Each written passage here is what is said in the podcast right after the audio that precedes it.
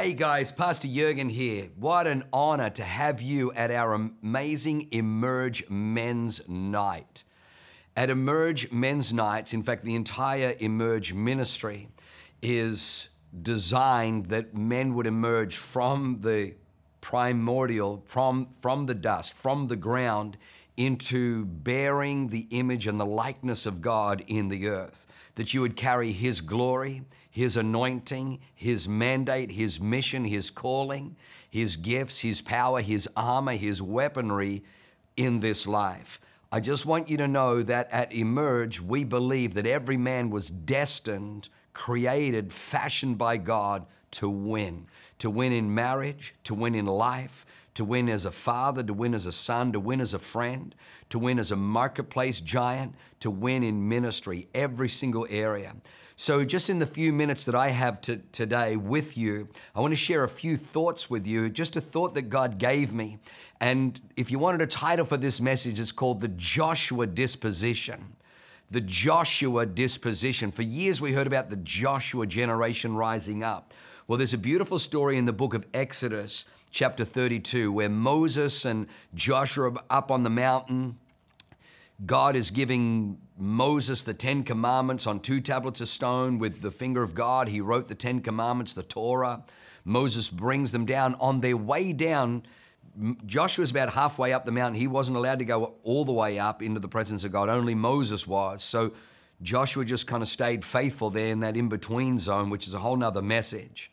But on their way down, they can hear the, a sound they can hear a noise coming from the camp of Israel. And in verse 17 of 32, when Joshua heard the noise of the people as they shouted, he said to Moses, There is the noise of war in the camp. But Moses said, Ah, it's not the noise of the shout of victory, nor is it the noise of the cry of defeat, but it's the sound of singing that I hear. So it was, as soon as he came near the camp, that he saw the calf and he saw them all dancing. And Moses' anger became so hot that he broke the tablets. He cast them out of his hands and broke them at the foot of the mountain.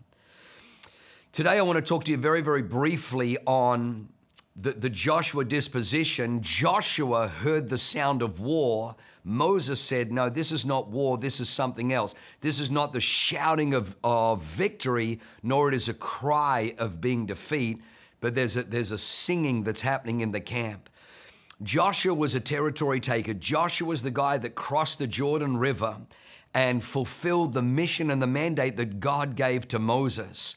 And I believe that there's some lessons that we can learn from Joshua, and I want to very, very quickly give these to you today to understand the, the, the emphases behind why we do Emerge Nights, why we carry Emerge Ministry. The first thing is this it's not what you're fighting that's the issue, it's if you're fighting. It's not what you're fighting, it's if you're fighting we have a real problem with super spiritual people. Oh, praise the Lord. Oh, everything's wonderful, Pastor. You know, I'm blessed and highly favored, Pastor. And we keep kind of hearing this, but but you know what? Every man is engaged in a battle. If, if, you, if you've just come out of one battle, get ready, you're going to go into a next battle.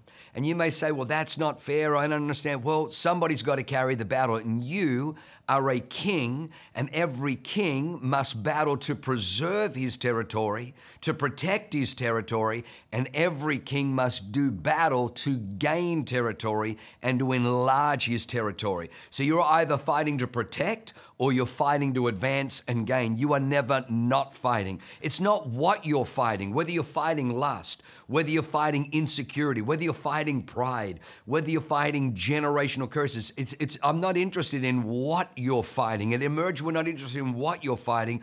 We're just asking if you're fighting. The tragedy here was Moses had to say to Joshua, Joshua, they've lost the fight they say that it's not the, the, the, the, dog in the fight, but it's the size of the fight in the dog that determines the victory. The children of Israel had quit the fight. They'd quit fighting against sin. They'd quit fighting against idolatry. They quit fighting against evil. They quit fighting against unrighteousness. At Emerge, we want to put the fight back on the inside of you If you're not fighting, you're losing. You need to be fighting, you need to be in battle, you need to be in warfare, you need to be engaged. The second one, General Patton, said there is no substitute for victory. There is no substitute for victory.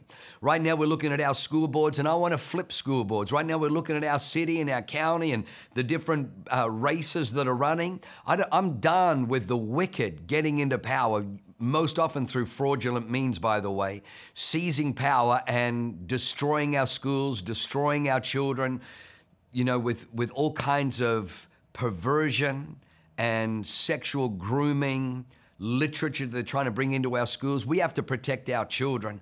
So I'm, I'm absolutely convinced there is no substitute for victory. You were created to win. You were created to win in your marriage. You were created to win in business. You were created to win in the marketplace. The Word of God will bring winners out of you.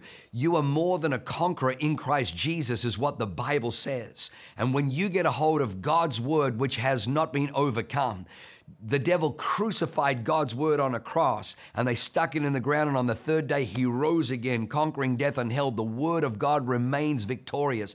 The amount of word in you is the amount of victory that is in you. That's why you're the smartest people in all of the region because you came to an emerge night tonight. The next point is that you can judge a lot about a king by the quality of his kingdom. You can judge a lot about a king by the quality of his kingdom. King Solomon was one of the greatest kings in all of Israel. And the Bible says in the time of Solomon, silver was as common as stone, and cedar, expensive cedar wood, was as common as the sycamore tree which grows in the lowlands. In other words, under Solomon's reign, under Solomon's wisdom, under Solomon's benevolence, under Solomon's kingship, everybody flourished. Many years ago, I was fighting with my bride all the time, my beautiful Leanne. And, and I was complaining to God about all of her faults, lining all of her faults, and what a what a stress and what an imposition these things were to me, and the great call of God upon my life, and my quest to try and serve Him and do His bidding and and fulfill His ministry. And God just hammered me. He just said, "Yerks, your wife is a product of your husbandry." In other words, I'm judging the quality of leader, the quality of king you are by the fruit of the one who is closest to you, your bride. Man, I'm telling you, it was a whooping that my butt is still sore today. I needed to hear that.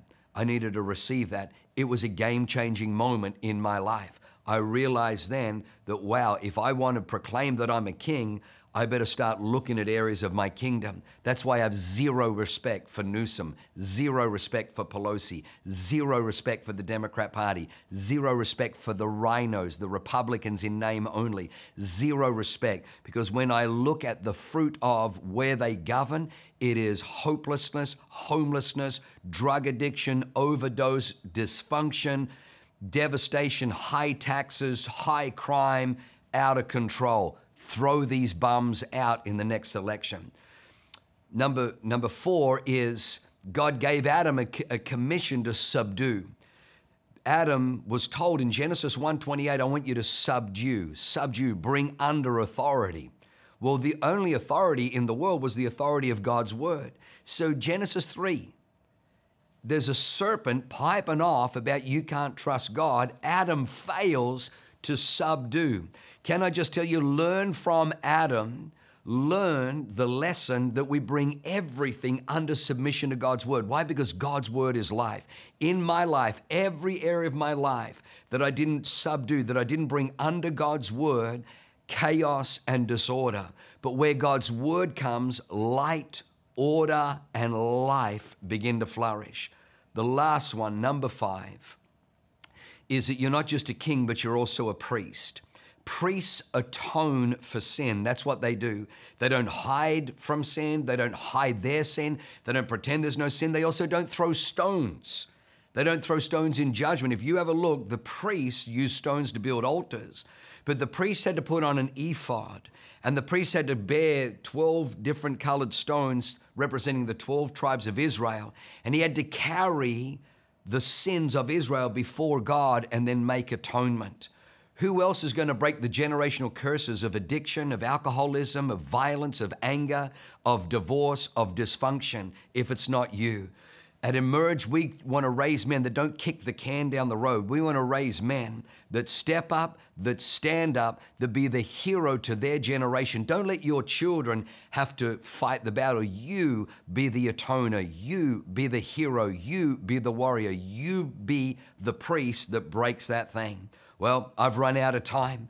I know that these five words will just kind of maybe whet the appetite. And I know that one of our great leaders and one of our great pastors and one of our great speakers is about to come onto this platform right now and, and go next level. But if any of those five areas touched you, go to the altar tonight. Go to God tonight. Come forward tonight. Throw your pride aside. Get help. Get power. Are you fighting? Are you in the fight? Or are you compromising and singing the songs of this world? I love you so much. God bless you, Emerge, man.